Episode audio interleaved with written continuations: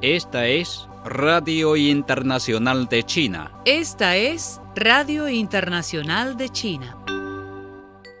El módulo de aterrizaje que transporta el primer vehículo explorador de Marte de China aterrizado en el planeta rojo, confirmó el sábado por la mañana la Administración Nacional del Espacio de China.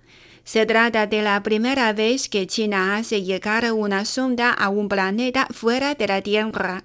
El presidente chino Xi Jinping extendió el sábado sus felicitaciones por el exitoso aterrizaje de la primera sonda de China en Marte. Xi Jinping extendió sus cálidas felicitaciones y saludos sinceros a todos los miembros que han participado en la misión de exploración de Marte Tianwen-1 en un mensaje de congratulación. Un artículo del presidente chino Xi Jinping sobre la utilización de los recursos revolucionarios y la transmisión de las tradiciones revolucionarias será publicado el domingo en la décima edición de este año de Qiushi, una revista insignia del Comité Central del Partido Comunista de China. Wang Yang, miembro del Comité Permanente del Buró Político del Comité Central del Partido Comunista de China y presidente del Comité Nacional de la Conferencia Consultiva Política del Pueblo Chino, ha pedido que se desarrollen foros de potencias de asesores políticos en una plataforma para dar a conocer las políticas y decisiones del partido y generar consenso, después de escuchar un informe sobre la historia centenaria del partido Partido Comunista de China en el foro de conferencias de asesores políticos que se celebró el mismo día en Beijing. China criticó el viernes a Estados Unidos por forzar al Consejo de Seguridad de las Naciones Unidas, CSNU, a posponer una reunión sobre el asunto palestino-israelí originalmente programada para iniciar el viernes.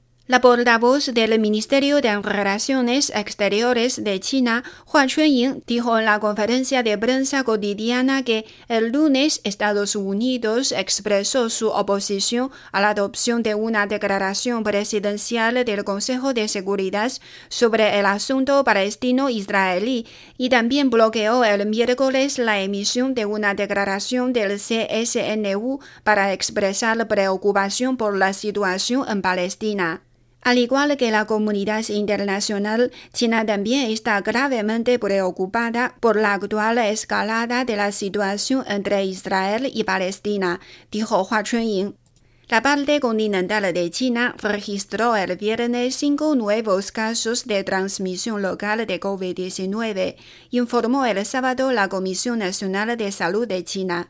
De los nuevos casos, tres fueron reportados en la provincia de Anhui y los dos restantes en la de Liaoning.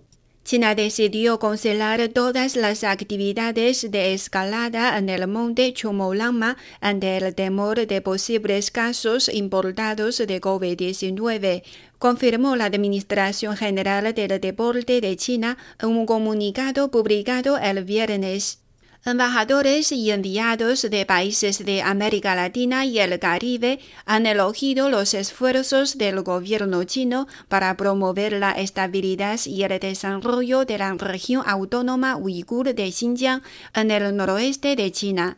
Durante una conferencia celebrada el viernes como parte de su visita a Xinjiang, los representantes de Xinjiang mostraron las condiciones reales de la región y ayudaron a desacreditar las mentiras del llamado genocidio y trabajo forzoso inventadas por las fuerzas anti-China en Occidente.